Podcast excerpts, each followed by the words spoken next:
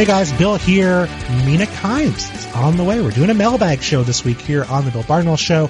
I have Mina as my guest, but if you do not get enough Mina on this show, I'd recommend you subscribe to her various podcasts. There is, of course, ESPN Daily, excellent daily show where Mina breaks down the biggest stories in sports five days per week, and the Mina Kimes Show featuring Lenny, which is once per week.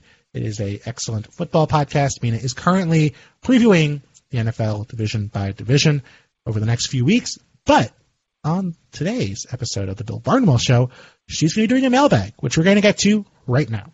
All right, as promised, it is the host of ESPN Daily, the host of the Mina Kimes Show featuring Lenny, and a regular contributor to the Bill Barnwell Show. Joining us on the line today, doing an off-season mailbag, it's our friend Mina Kimes. Mina, what's up? Bill, the difference between our football shows is none of these questions are about the X-Men, so we're off to a good start. Did, uh, I, I would say about 20% of the questions were about X-Men. And so I was like, you know what? I'm just going to leave that leave that. I'm not sure which if that's a Mina show topic or a Le Batard show topic. I'm just going to leave it in other Mina. Oh, that's that, that's pure Mina Kimes show featuring Lenny. Thank you for staying out of my lane.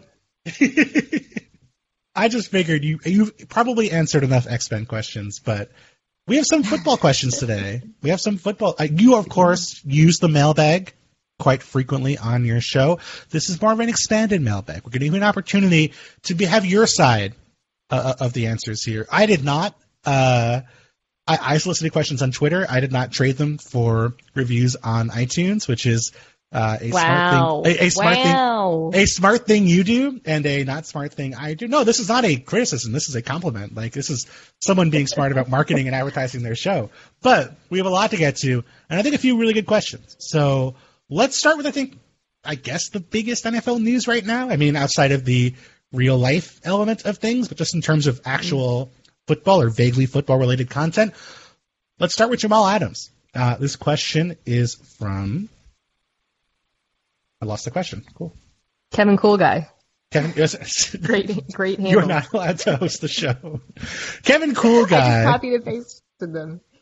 Kevin Cool Guy says, which trade destination would turn Jamal Adams, or would Jamal Adams turn into a legit contender? To clarify, a team like the Ravens or Chiefs doesn't count because they're already contenders, which is true. So, Mina, we've talked a little bit about Jamal Adams, I think, off the air in our ongoing discussion about football. I'm going to let you answer this question first. So it's challenging because Kevin Cool Guy, um, the way he phrased it, you know, we also have to evaluate who are not contenders, you know? Sure. Um, I, I did love Jamal Adams' trade list, which was the good teams. And then he added the Bucs because he was like, oh, I forgot another good team, basically. Just incredible move by uh, Jamal That's smart, Adams. And, and yeah, well, you know, it's an interesting situation with him too because there's the question of okay, if you trade for him and you're essentially going to have to give up at, at least a first, right? I believe the Cowboys or what they offered a first and wasn't enough for the Jets last Yes. time around, or maybe it was mm-hmm. another team. I forget. Anyway, so then there's also the question of okay, do you have to give him a contract? And there's been some intimation that if he is traded to again one of the good teams, he will not require an immediate contract extension. Um, you know, after just three years. So I- guess I, I was looking at his list first, Bill, as a starting point, and, and asking myself, are any of these teams not contenders? The Cowboys being a great example of a team where it's where he wants to go. They have an obvious need for him. Financially, I'm not quite sure how it would work. You can make everything work, but it would be the most stars and scrub roster maybe in the history of football. Yes. They already are stars and scrubs roster. Um, but I, I, the, off of his list, the team that jumped out to me that is borderline fringe contender and needs him the most is Philadelphia. What do you think? Yes. I think Philadelphia does need him, and Philadelphia can afford him in the short term. But I think like his argument or or the idea that he was not going to accept an ex- or didn't need to get an extension as part of this deal, like you're just putting it off a year. It's not like Jamal Adams is never going to get paid. And the Eagles, um, well, last time I checked, and I could be wrong, they are about $50 million over the cap next year. And, you know, they'll move some money around. I'm, I'm confident they're going to field a team uh, in 2021. But I, I, don't think this is an organization. I don't think a lot of organizations. They don't do pay, this, yeah. They don't do this, number one. But also, number two, yeah. like, they've paid Carson Wentz a lot of money. And I think when we're looking at these teams and looking at the teams around the league, I think teams who have a, a franchise quarterback getting paid top tier money and another player, whether it be a Fletcher Cox, whether it be a Demarcus Lawrence or an Amari Cooper, and at least one more player making significant money on the defensive side of the ball. I guess Cooper doesn't count, but like those two defensive players as examples, I don't know that you can pay a third defensive player mm. absolute top tier, you know, the, the sort of money Jamal Adams is going to want. So to me, I think that eliminates the Eagles because I really don't think they can afford him in the long term. I'm respecting the question, Bill. He, he, Kevin Cool Guy didn't ask if it was smart. he asked, does it turn this team into a legit contender? So from a football perspective, do you think if they acquired Jamal Adams, and I totally agree with everything you just said, and also the Eagles' history suggests, uh, Baltimore's history as well, by the way, right? Those aren't teams that do this. No. Seattle is a team that would do it, but that that's my team. That is the team that. I was thinking Let's might be most inclined so to do it. Turn, do you think it? Well, again, do you think it would turn Seattle into a contender, though? I think it would help. I mean, I, I, I think you know this. I, I would appreciate it if you didn't curse on my show. Um, but I don't think the Seahawks are Super Bowl contenders right now. To me, this is a team that is most likely going to take a step backwards, given what we saw from them last year, and given the offseason that they had. Now, uh, they exceeded expectations last year. They have a very talented quarterback who I'm a very big fan of. Uh, but to me, I, I think the most likely outcome for the Seahawks this year is eight and eight or nine and seven. And does Jamal Adams move the needle enough to give them two extra wins? I mean, probably not. But I think if they're going to add someone and they, they figure, uh, you know, they want to add a veteran player who has upside not only this year, but also in the years to come, uh, and will make them more likely to be a contender this year. I think of the players who are likely to be available, Jamal Adams outside of I guess that's not true because I'd rather them spend it on Jadeveon Clowney. But okay, that's what um, I wanted to talk to talk to you about because yes. that's the question, right? So yes. Seattle has, I think financially they can afford this. Um, and I, I don't have the 2021 cap space in front of me, but I think they they are pretty high up there. They're fine now. They're you know they got a Tyler Lockett, um, but it, it's a pretty clean cap. However, you know they don't have a pass rush right now right? So, and there's uh, there's a question I think on here about all the pass rushers out there. So we'll discuss at the Seahawks, I'm sure, when we get to that. But my question is, from a roster construction standpoint, would you rather have Jamal Adams, and again, obviously there's cost, a greater cost that comes with that because the draft picks too, and have what I actually think Quinton Dunbar's availability notwithstanding, I it seems like he's going to play, but um, that's good secondary. Sure. If you have Griffin, Dunbar, Quandre Diggs, Bradley McDougald, and Jamal Adams, to me, that's like a top five unit, right? Mm-hmm. Okay, so would you rather do that, or would you rather spend on Clowney and you know address that very obvious glaring area of need? I think it's a very debatable question.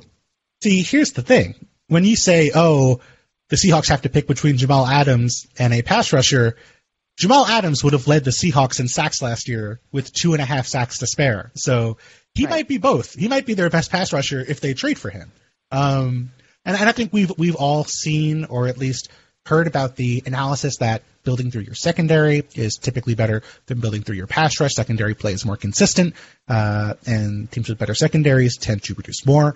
Um, so, I mean, I don't think it's out of the question that if you added Jamal Adams, in addition to having probably not six and a half sacks, but maybe three or four sacks in a, in a season, um, that he's going to make whatever pass rusher you do get better. So, um, you know, there's obviously a lot of guys still out there. We're going to get to them in a later question, but you know, I, I wonder if it's better for them to go out and mm. sign one of the mid tier guys, like maybe a Jabaal Sheard, and then if they trade for Adams, Jabaal Sheard might be a four sack a year guy in a typical season, maybe because the secondary is so good, and Adams does add an element to that secondary. Maybe he becomes a six sack a year guy.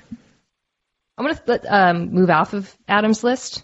You yes. know, um, throw out a weird team. I don't think this makes them necessarily contenders, but I think this vaults them firmly into playoff contention. I would really like them on the Raiders. Hmm. Have you thought about that at all? I I don't know. I, I think the Raiders. It, it depends on what they do with Lamarcus Joyner because Lamarcus Joyner was really Yeah. good as a free safety with the Rams. The Raiders signed him and said, "Okay, we're going to move you back to nickel corner," and he was bad. He was really bad there, which is, you know, maybe just leave him at the spot he's good at. I don't. That's my opinion. I'm I'm simple and basic, but uh, I'm not sure what his status is going to be in 2020. I mean, this is a team now that has Johnathan Abram coming back from a uh, from missing almost his entire rookie season. They signed someone. They signed Jeff Heath, uh, who was with the Cowboys for my entire childhood and adult life. They signed Damarious Randall, who's coming off of an injury. Um, Yeah. They have options at safety, but I mean, you know, Jamal Adams is also Jamal Adams is a lot better than any of those guys and a major difference maker in the secondary. So I could absolutely see that. And the Raiders, of course, had that extra first round pick from the Bears. They could sit Yep. here and justify, hey, let's make that trade the team it. that the team that came to mind for me, although it's never going to happen, is I want the Dolphins to build the super secondary and trade for Jamal Adams. Super secondary. But the Jets are not they're not going to trade Jamal Adams to the, the Dolphins. No, no. Uh, oh, we should also talk about the Bucs, which he, the, you know, again added at the end there, because again, if the question is um, turning in, a team into a legit contender, Yes. I would say the Bucs, the marginal gain of for an already good team would probably be the most important uh, for that team. Wow, that was really that was some great English from yours truly. Uh, I think I started with a subject and reverted back. I don't know. Anyways, I, the Bucs make sense from a football perspective.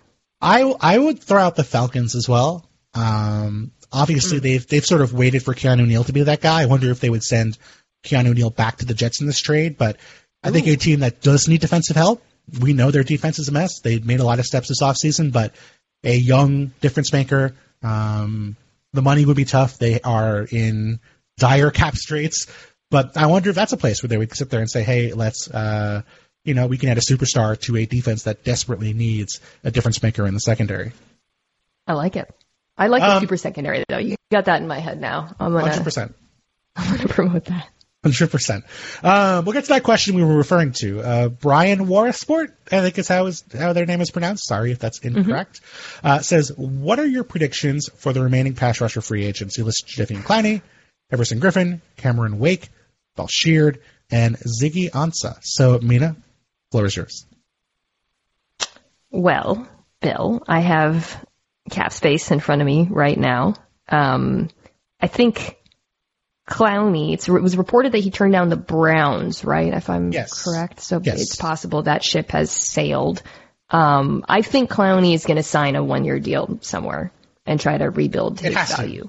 It makes the most sense. Yeah, so you're looking at teams like I guess the Browns would have been one of those teams. Um, but aside from that, you're looking at the Jets still have the money and the need. Uh, frankly, the Giants. I, I, I remain perplexed by the Giants have not signed a pass rusher. Um, talked about that on this week's pod, and I think any of those guys would be sorely needed there. Um, the Dolphins could still go out and get him. Uh, Um, you, well, when you, cause, 'cause when you start talking about one year deal, suddenly it really opens things up, right? I guess he wants to play for, he might want to play for somewhere like a contender.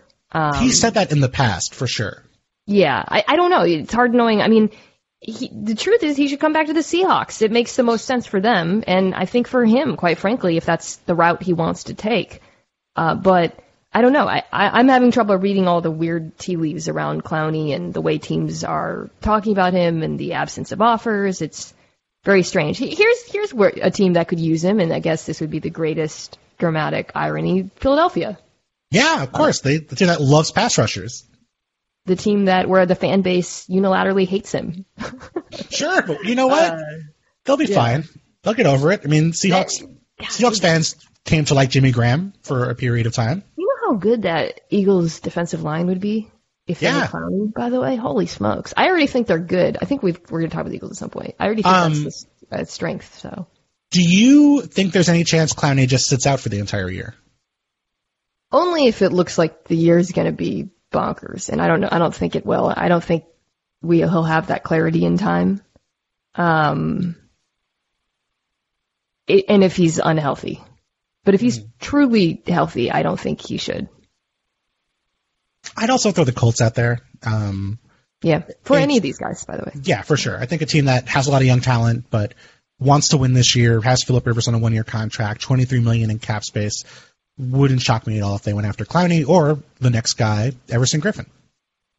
Um, Everson Griffen is another one I thought either Seattle. I, I mean, the, teams I mentioned are the teams that should be considering all of these guys, For sure. not just Jadeveon Clowney. Um, I guess the Lions is another one I think could potentially consider signing one of these. Maybe like bring Ziggy home or something, or Wake if they wanted to go that route. Are, are we missing any teams where there's an obvious need? You know, I, I'll throw another one out. I thought the Bills would sign a pass rusher, and they still have twenty million dollars. Yeah, that's true. I mean, they added a bunch of defensive tackles. Um, they drafted AJ Epenesa. I guess that's the one thing they did. Yeah. Oh, no, they signed, they signed Mario Addison as well. They signed Addison and they drafted Epenesa. So they're okay. Could could could upgrade at edge. True. Um, what about the Cowboys? A team that, uh, oh yeah, obviously we're expecting. They added a bunch of defensive tackle help. They signed Gerald McCoy and Dontari Poe, but not much behind Demarcus Lawrence and Tyrone Crawford. They signed Aldon Smith, but I am being generous, I think, in saying that I'm not going to be counting on Aldon Smith. If he works out, great, but I'm not expecting him to do too much. Then this is a, a organization that uh, uh, Mike Nolan is the DC. Mike Nolan had Cameron Wake as the uh, one of his star pass rushers in Miami for a while. So I my guess is that Cam Wake retires. Like he he has been very productive, but also very injury prone. But if the Cowboys want a guy for 15 snaps a game, I think Wake makes a lot of sense. I my guess with Jabaal Sheard, who's the next guy on this list, I would say maybe the Patriots, just because I think the Patriots are more inclined to get someone who can stop the run than I think a pass rusher, and I think Sheard is the best run defender of this. I, Griffen's, Griffen's a good run defender too, but Sheard is the best run defender of this bunch, and I, I just think if you're Bill Belichick and you watch the tape of that Titans game over and over again all off season, I feel like you probably want to add some run defense help if you can. agree. Um, the Cowboys is a really interesting one because so uh, you know after tagging Dak, they've got 11 million right, right now. Again, cap space is you know it's not made up numbers basically, but um, but I do think Bill from a um, roster building standpoint, it makes much more sense for them to sign a Clowney type or Griffen or whatever on a one year deal than it does to trade for Adams. Um, Yes. And it, you're you're totally right to point out edge rush is sorely needed on that D line. They've also got like Randy Gregory again as much of a question mark as Aldon Smith. Uh, the funny thing with Mike Nolan though, I tweeted this like last week. I don't have any idea what he's going to do with this defense because he hasn't been a coordinator since 2014. Um, so it's the Cowboys pass rush was so weird last year. They actually finished finished first in pass rush win rate, largely on the back of like this incredibly insane season from Robert Quinn, who's probably going to regress. Um, and yet the defense really got diced up on a lot of like the short underneath stuff because the linebackers struggled so much in coverage. So I'll be curious to see how what adjustments they make generally with that front seven again under Nolan because it it from right now it's just a black box. Yeah, absolutely. And I think, you know, we're going to see Washington in a new offense. We're going to see the Giants with a new offensive coordinator. The Eagles, um, I don't know. I'm not sure what the Eagles offense is going to look like this off or this season. I mean, obviously, uh, so many questions when it comes to that receiving corps. That leads us to another question about the Eagles. Um, this is about projection. So this is from 5P Franz 1. I'm really worried that one of these names is going to be offensive, and I'm not going to realize every it. time. I know. until- I, did, I, I did a porn one once, and Oh, everyone was laughing at me. I was like, you know what? I'm not my fault. I try my best. That's that's all I can do. You know what? If it's a, a offensive thing, I I can't I can't read Twitter names. That's that's on me. Um, when it comes to units and positions with huge unknowns, like Eagles wide receivers and Patriots at quarterback, what is your best practice for folding such high variance potential into your predictions and feelings about the upcoming season? Really interesting question. It's something I've struggled with. I, I've been doing. I already started my off-season previews for division by division, and that's something I, for example, with the Eagles, actually both the Eagles wide receivers and DBs, I was like, I don't know, right? Yes. There's so many question marks. Um, and so then it's like, okay, what do I know? Do I know if this coach is good? You mentioned the Patriots uh, defensive line. I think that's a really good example of a unit, at the front, the whole front seven, where we it, there's massive question marks personnel wise, but we trust Bill Belichick to coach them up, right? Um, so I think I guess that would be my answer. Coaching is the first thing I look to.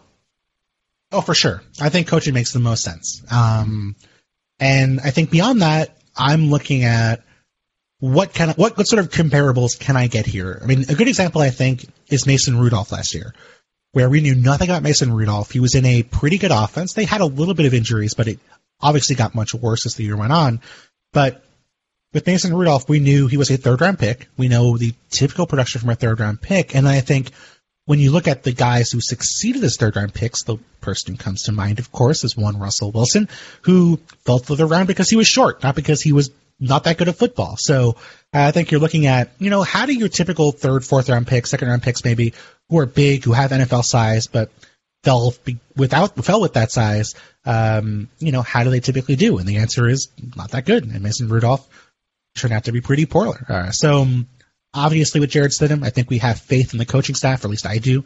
Um, I'm not sure about Josh McDaniels, maybe not, but I think Bill Belichick is going to have a plan. I don't think he's going to just give him the Tom Brady playbook and say, go do it. Um, so I, I'm sort of like more optimistic than a typical fourth round pick, but not still super optimistic. This is a guy who just hasn't played, so it's going to take time. Um, with the Eagles, I mean, I think what we know is the injury track record. We know DeSean Jackson is yeah. probably not going to miss like 14.8 games, but he's also probably going to miss three or four. So I think you start there. With Alshon Jeffery, we know he's coming off a serious injury, um, is probably not going to be healthy to start the season, so you're just counting him a bit. And then with Jalen Reagor, he's good, but first round picks typically generate about 600 yards a year. So, you know, could he be an absolute superstar? Of course, that's not out of the question, but I think my starting projection for him is you know, a, a 600, 700 yard receiver in his rookie season. And then, you know, I I don't want to pick on Carson Wentz too much. I feel like it's uh, an easy target because it gets Eagles fans really angry. But this is a guy who just has not been a been a great deep passer over the course of his career, and drops are part of it. But even after you you know account for the drops, he just is not a guy who's been chucking it downfield with a very good offensive line over that entire time frame. So I think the weapons are going to make him better, but I don't think he's going to turn into Patrick Mahomes because the Eagles added some speed this offseason.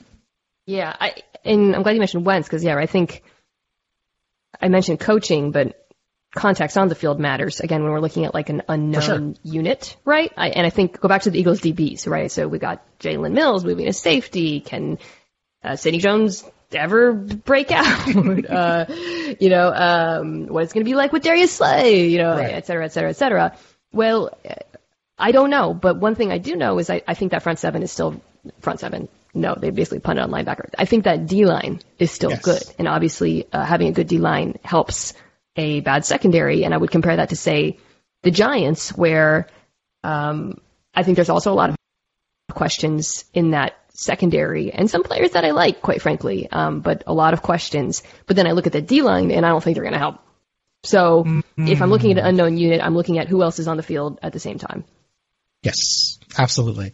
Um, another question about the quarterback situations. I mentioned um, the Carson Wentz situation. So Data Sci U of M says we're currently seeing a glut of quarterback talent, and some of the best quarterbacks in the league, uh, Patrick Mahomes, Deshaun Watson, Lamar Jackson, are African American has historical prejudice against black quarterbacks given us a mistaken impression how many competent quarterbacks exist in the world? Are we seeing a glut of quarterback talent? That was my first. I want to. I I think his question about historical prejudice against black quarterbacks, um, you know, basically suppressing talent for years. I absolutely think that's true. But I would actually Bill quibble with the idea that uh, there's like a golden age of quarterback play right now. I don't know. What do you think about that? before we get into the sort of particulars? I, I think this is the best group of quarterbacks we've ever seen play football in the national. Well, okay, League. never mind. I Darn. mean, like, like I don't know. I think the quarterbacks now are better than the quarterbacks of ten years ago. I do. I agree with that. Yeah, I agree like, with that. I just like, think after once you get outside the top ten of quarterbacks, I, I, you're probably right that the baseline of the average quarterback right now is much better than the baseline. In, in my opinion, and I, I, could certainly be wrong. Um, what I would say that sort of answering this question on the whole, even beyond the um, the possibility of being a golden age, which might, might be true, might not be true.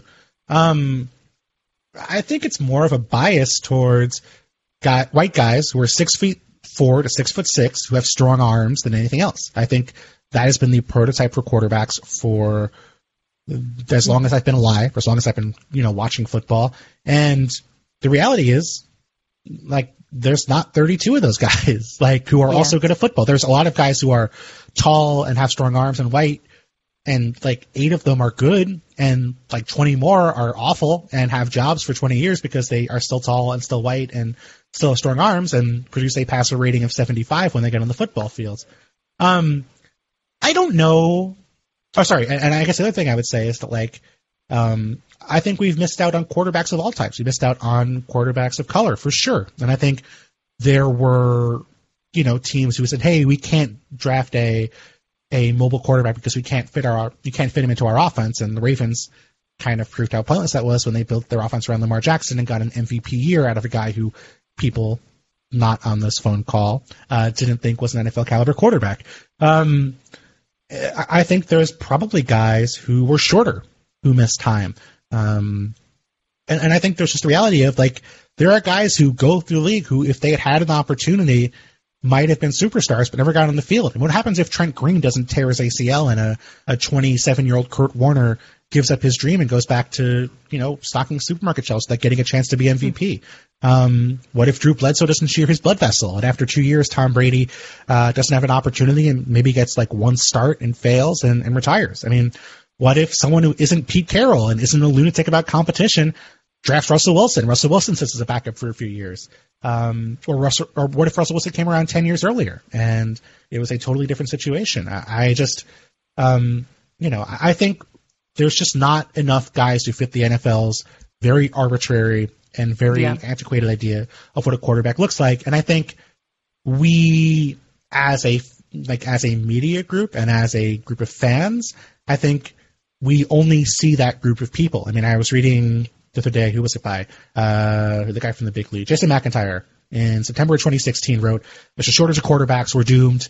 And since then, we've had Jared Goff, Carson Wentz, Dak Prescott, Pat, Patrick Mahomes, Deshaun Watson, Lamar Jackson, a bunch of other guys who might turn out to be good, and then Kyler Murray in 2019. Um, very few of those guys fit into the idea of tall white guy, but they've all turned out to be pretty good quarterbacks. So I think we have to be more open minded, and I think the reality is we have more quarterbacks who are um, NFL caliber players than we might think. They just have to get opportunities. Mm-hmm. I think you're absolutely right to point out that that sort of stereotype of a quarterback uh, that has restricted opportunities, and I'm specifically talking about the NFL because I think you see guys hit their sort of hit a wall, both entering college and then leaving college, has opened a lot over the last few years. Um, you know, I, I don't, I think right now NFL teams are more open to the idea of what a quarterback looks like, plays like than ever before. And you're right, that is undoubtedly um, sort of created opportunities where there wouldn't have been in the past. I mean, you and I have talked a lot about Michael Vick and mm-hmm. how, like, if Michael Vick enters the NFL now, it's quite possible he has an entirely different career, right? Like, oh, he, sure. it doesn't it doesn't take you know until he eventually links up with Andy Reid, who actually optimizes an offense for his abilities. You know, if, if Michael Vick has that happen when he's 22, uh, history looks very different potentially. Um, so it is. It's very cool that that's not likely to happen anymore. I think it still happens a little bit, but um, oh, for sure. You're totally right. Yeah, yeah, right. For sure, we can think of some recent examples. Absolutely, but um, yeah, it, it's but it's something that again, like black quarterbacks are still asked to change positions at lower mm. levels. Um, you know, and I think define. Did you see that? Oh God, that graphic that went around. I don't even know who made the graphic. That was like traditional quarterbacks. No, oh, it was so bad. You remember that? Yeah. Um, but you know, I mean, God, look at look at the list. Look at the the four best quarterbacks in the NFL right now. Um, are, in my opinion, I said that so definitively, and now I'm like going to meekly say Mahomes, Wilson, Watson, Lamar. Uh, I, guess four quarterbacks you'd want for the next five years. I'll hedge that a little bit.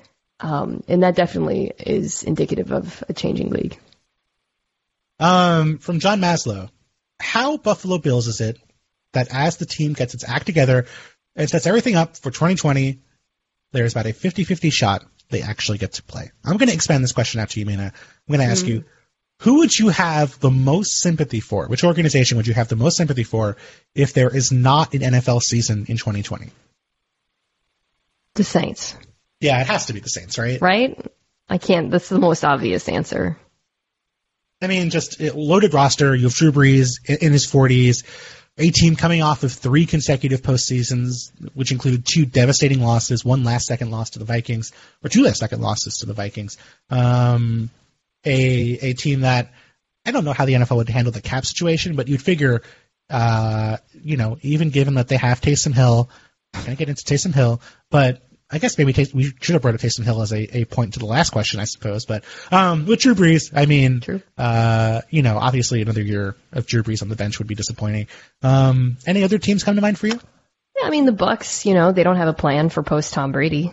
Um, so I think that would be the second. I don't think they're like all in in the same way, but just at the quarterback position, it's very unclear. I mean, at least the Saints too have like backups, right? I mean, the God, who's Brady's backup? Is it uh, Blaine, Blaine Gabbert. Blaine Gabbert, I thought. Oh, Gabbert. Gabbert. Gabbert. Um, I mean, um, I mean, those those guys might it might as well be Sean Mannion or. Uh, by the way, is it weird that Blake Bortles is not signed anywhere?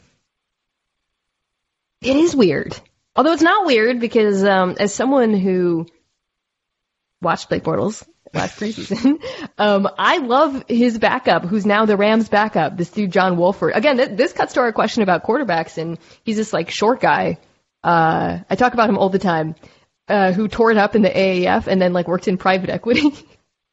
he was, he, I thought he was better than Blake Bortles last preseason, and I was very nervous saying that. And the Rams have now validated me because he is their quarterback of the future, right? Or no, he's not. He's, I mean, he's the backup. So, um, yeah, it is a little bit weird. Although I will say, Bill, backup salaries have been so depressed, right? Like when Jameis Winston signing for one million dollars.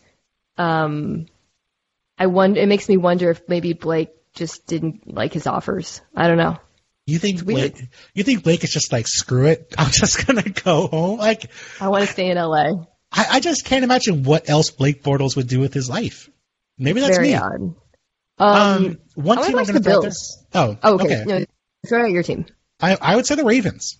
Uh, obviously not yeah. about the offense, like a ton of talent on the offensive side of the ball, but this is a team that has Earl Thomas uh, on their on their defense. It has Calais Campbell on the defense, Derek Wolfe, um, you know, guys who Jimmy Smith, guys who are in their 30s who have injury histories. Maybe they would heal from a year off. Maybe that'd be a good thing in some ways. But I think on the defensive side of the ball, they are a team that really could use a full season with the sort of talent they've built around Lamar Jackson while he's on a cheap salary. I think that's a good one. I it's so funny because I was just about to say about the Bills, it's like make or break for Josh Allen.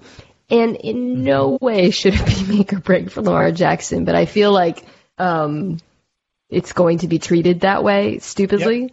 Um, for, but for the Bills, Bill, right, like our friend here, the Bills fan, he's absolutely right, right? They, everything is set up for this season for them.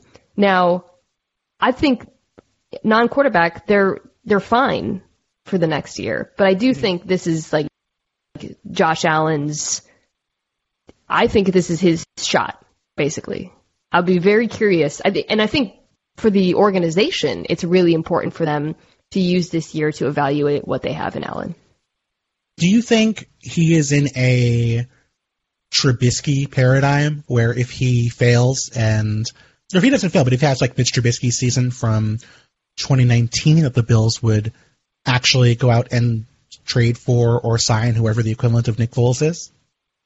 No, I don't. You think they would stick with him for um, another year? I think they will, yeah, because you know, uh, drafted him, and we you and I talked about this because we think the Bills front office and coaching staff has been so fabulous in every other regard. Um, which isn't to say, you know, we're, totally out on Allen necessarily yet, but um, GMs that draft players stick by them. It's so. I mean, that's why it was so shocking when the Bucs moved on from Jameis until until you know Brady happened. uh, but it's so. I actually would love to do a study on this, like the number of GMs who actually move on from quarterbacks they drafted. It has to be the tiny, tiny number. Yeah, it can be super high. Um, this is a sort of related question to the idea of not having a season. Yellow Sun, or Jay Yellow Sun, excuse me, asked if there is no NFL season, how should draft picks be ordered? Would the Bengals draft Trevor Lawrence? So, Mina, I have a whole thing, but first I'm going to throw it out to you. How would how how would and the NFL order these draft picks if there was no NFL season? I would take the team's records from the last four seasons and average them. Oh, it's infuriating that you would say that, Mina, because I have I have a lottery weighted by record over the last five seasons. You went five, okay? Because that's that, that. I was wondering how many seasons is appropriate. Um, so per your system, who would finish first? Well, so there's two things here. I said the important word I said in my sentence was lottery because I think you should not give the team that has the first overall pick, which in the case is the Cleveland Browns, the pick by default. I think there should be a lottery. The NFL needs mm. content. I think it's unfair to just give these teams multiple first round picks in a row. But by their record over the last five years, the top 10 was Browns, Giants, Jags, Niners, very interesting, uh, hmm. Jets, Bucs, like Bengals, Dolphins, Bears, and Washington. That is the, the 10 worst teams over the last decade. Now, what I did was I took the NBA's model, which is like uh, the top three teams have the have an equal shot of getting the first overall pick. Okay. It works its way down to the end of the lottery. Um, and basically the, the, last two teams in the lottery have like a very small chance of getting the first overall pick. The only change I made is that I basically gave every team the same chance as the last team in the lottery. So it was like a, a 32 team lottery as opposed to like a 14 team lottery. Who are the top three? You said the Browns and then Browns, Giants, Jags in the by record, but not in the draft because then of course I had to play out the right. lottery and see what happens. Mina, can I tell you who got the first overall pick in the Bill Barnwell uh, Microsoft Excel randomizer function draft lottery. Tell me. The New Orleans Saints. no. Yes. Well, that would that would actually be optimal for the NFL because Saints fans have been convinced that the league is against them, right? right? And that things are rigged, and, and finally they would have something go their way. I love that outcome. And get Trevor Lawrence with Sean Payton. It is a uh, I guess you have the Trevor Lawrence, uh, Taysom Hill quarterback controversy next year with the Saints and Drew Brees, I guess, as well. not not the only blockbuster in this top ten, Mina, because the second overall pick fell to the Los Angeles Rams, who, as you may remember, do not tough have call, tough call. No, they don't have their they don't have their first round pick. Their first round pick belongs to the Jacksonville Jaguars now. So the Jaguars get the second overall pick, and the Jaguars got the third overall pick by their own uh, their own pin, their, what's the word, pinball, I guess. So the Jaguars have picks two and three in the first round. So would the Saints trade down for picks two and three and not draft Trevor Lawrence? So the Jaguars could draft Trevor Lawrence, or do the Saints draft Trevor Lawrence and the Jaguars have the next two picks in the NFL draft? Well, it's a it's looking like a three QB draft right now, right? With Lawrence, Fields, and Lance. So uh, I might I might consider trading down. I might consider it if I'm New Orleans. Yeah, it was. I don't know. It depends how much you like you like Trevor Lawrence, I guess. I think he's pretty good. That's my opinion. That's I think my, those my, other guys are pretty good too, man. Mm-hmm. I would say Saints. Uh, so that is Saints, Jags, Jags, Jets, Bucs, Browns, Broncos, Niners, hmm. Steelers move up, and then the Giants finish the top ten. So if that's how it turns out, I think that'd be pretty exciting. I love that you did this, and you're right. This is content that I would I would very much need. So. Absolutely. Um, the Jason of Man asks, Freddie Kitchens had one of the worst seasons I've seen for a head coach. I concur. Someone's watching Baker Mayfield tape right now, I agree. Uh, and firing him seemed to be the right call. What are some of the worst one and done or other shortly lived head coaching tenures in your opinions? I feel bad, but my brain immediately went to Jim Tomsula. I feel bad. He seems really nice. Yes, sure. But I'm I'm nice, and I don't I shouldn't be an NFL head coach. He's a he's a very um, good defensive line coach, but yeah, I actually speaking of like one of those things where you start talking about off seasons and you didn't know things were happening. Did you know he was the DL coach with the Cowboys now? I didn't know that. I did not know that. I thought he was still with Washington, but I guess that makes sense. Oh yeah, yeah. He's good. Who's He's any others very- come to mind for you? Yes, the guy who came to mind for me was Bobby Petrino, uh, who went four and twelve with the 2007 Falcons, where Michael Vick got arrested and suspended before the season, um, and they had like Joey Harrington at Yeah. quarterback. And three years later, now this is not a quote that was like in the moment. Uh, I believe three years later. Have you heard or do you remember Mike, Mike Zimmer's quote about Bobby Petrino? I do not. Okay, so three years later, Mike Zimmer was asked about Bobby Petrino, and he said, "When a coach quits in the middle of the year and ruins a bunch of people's families and doesn't have enough guts to finish out the year, I'm not a part of it." And you can put that in the Arkansas News Gazette. I don't really give. I don't really give. He's a coward. He ruined a bunch of people's lives, a bunch of families, kids, because he doesn't have enough balls to stay there and finish the job. And that's the truth. Mike Zimmer, I mean, maybe he is that sort, like maybe he is that aggressive in private, not someone who really says like that dramatic of a statement in public all that often, let alone about another coach. So I thought that was pretty telling. Petr- Petrino, didn't he pull the um who was Carrie Bradshaw's boyfriend in Sex and the City who dumped her via post-it note? Jack something, the writer. Hmm. Now, I, I mean, I realize that But you are. that's what a- Petrino did to his players, right? I'm gonna He put a po- was it a post-it or I'm gonna Google that was a Bobby- laminated note? I'm gonna Google Bobby Petrino's Sex in the City and see what comes up.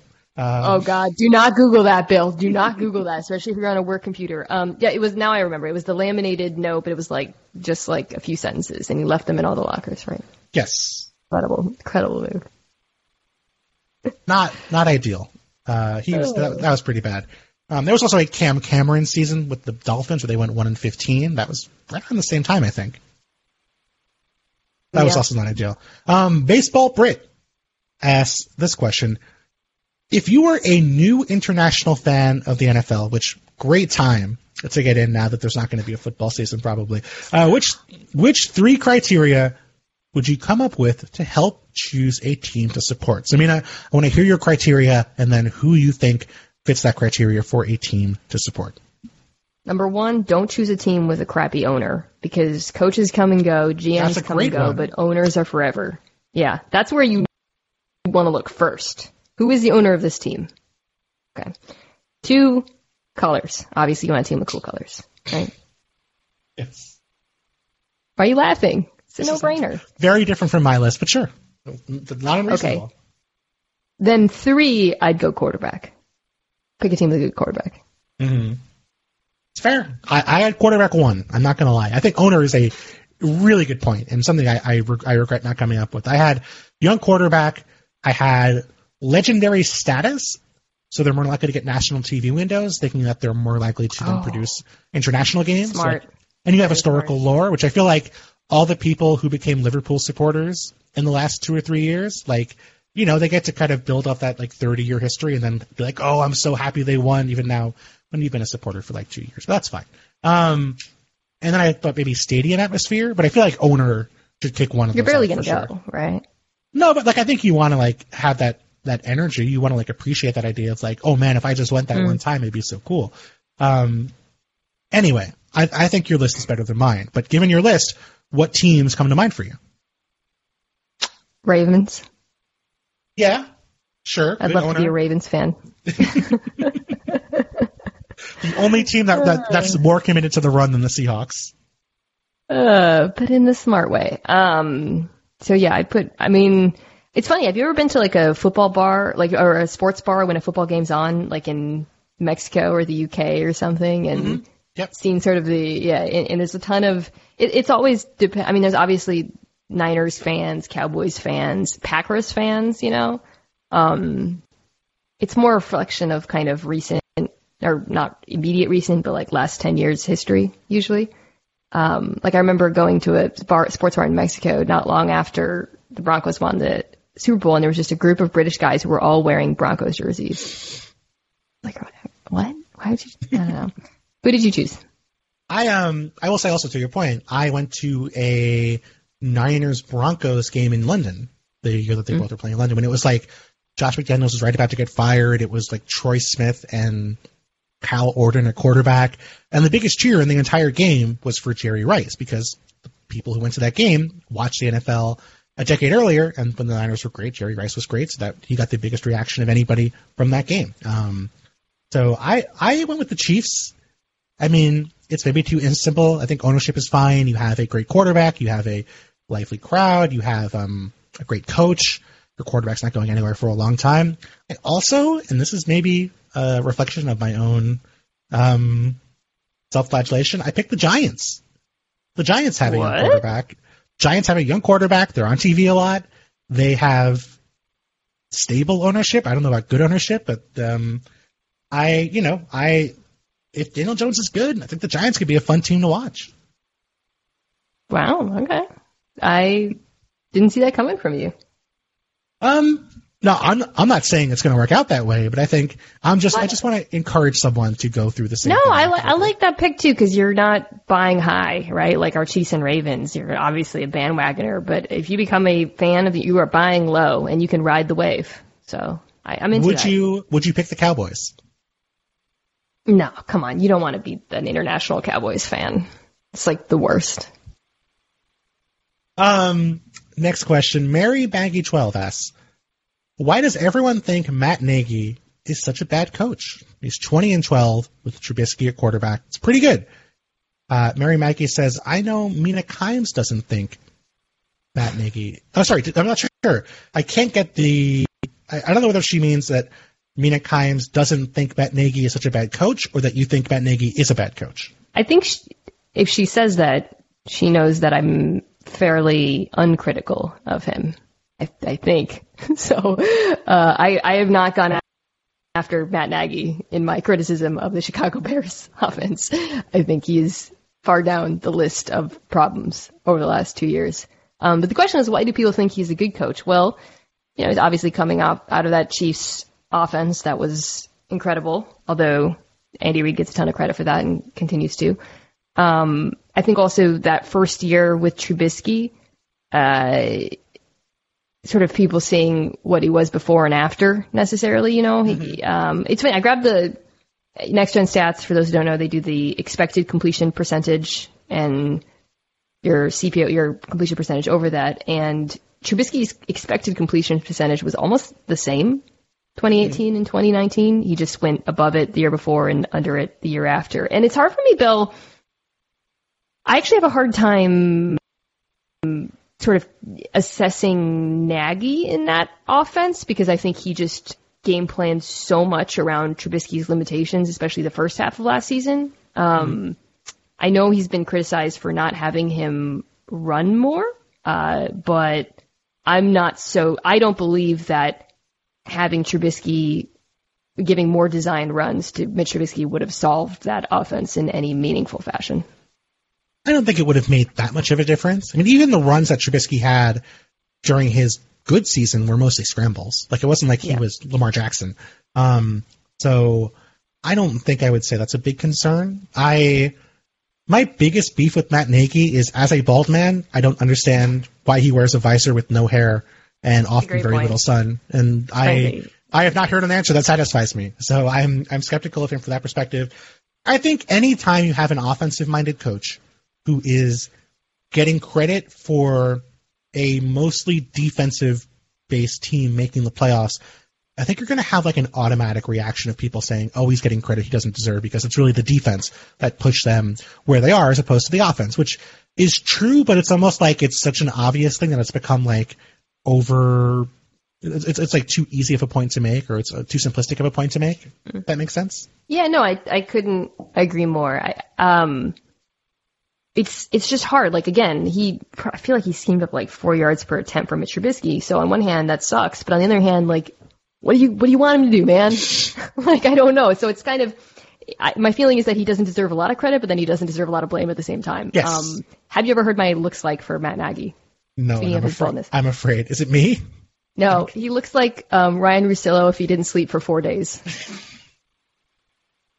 I will miss the cutaways to Matt Nagy on the sidelines whenever Trubisky would screw up. There's some truly, truly brutal cutaways. Uh, by the way, um, I'm very curious to see what he does with Foles. I think, I think it'll be interesting.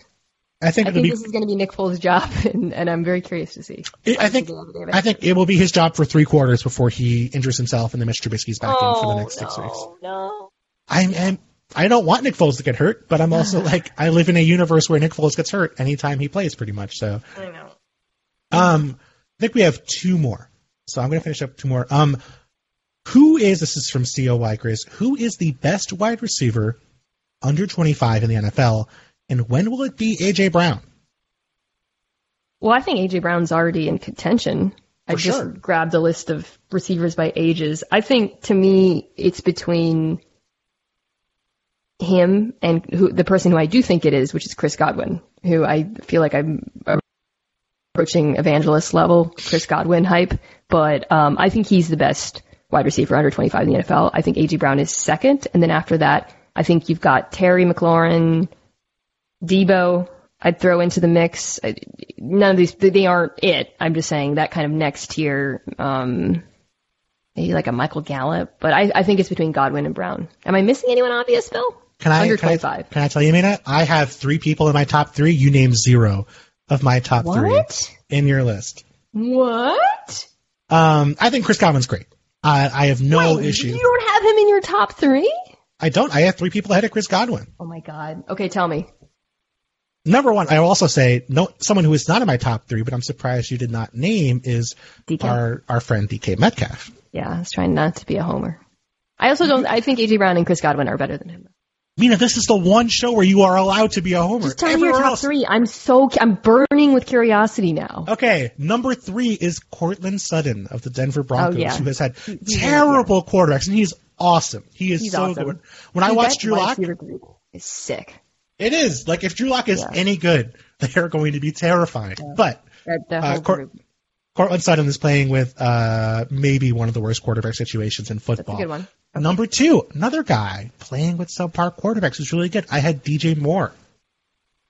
No, he's not better than Chris. He is really good, but he's not better than Chris Godwin. Okay. Chris Godwin has Mike Evans across from him. Chris Godwin is not seeing a ton of double teams. DJ Moore is the man in that offense, and he is he's been 23 for about two and a half months. Number one, a guy who we are sleeping on for some reason because what happened last year. Juju Smith-Schuster is still good no, at football. No, yes, he he's not as good as Chris about? Godwin. He is good. I forgot that he's under 25. Otherwise, I would have put him in my top three. But he's not as good as Chris Godwin. Chris Godwin has one season at this level, which was great. Juju Smith-Schuster has one season at that level, and his season was better than Chris Godwin's season. I feel like we should have a wager. On who's better? Like, how are we going to quantify that? Who has more yards? Who's going to average more yards per target next year? Because Juju gets Ben back. Oh, I know. Trust me. I'm like, this is part of this is definitely like I want to seem smart by because people are sleeping on Juju. Like, I'm not going to lie. Like, let's no, just you're be right. honest. People here. are sleeping. I, I, like I said, I would have absolutely. He belongs in that top group. Um, I just think, dude, AJ Brown's really good. AJ Brown's great. I, I have no qualms with AJ Brown being in this discussion. Like he is phenomenal, and I think he is like the numbers say he's likely to regress, and I'm like I'm not buying the numbers. Like I think he's going to have he's going to be less productive. on, like, going to regress, so he'll start Right. from there. like I don't think he's going to be as productive on a play-by-play basis, but like I think he's going to have much more volume this year. So I'm trying to think of what What we- should be. Uh, I think here, here's what I want the bet to be, at least on, on my end. If I win this bet, I want to do an episode of the Mina Kimes show featuring Lenny, and I want the Lenny voice brought back. Okay, that's fine.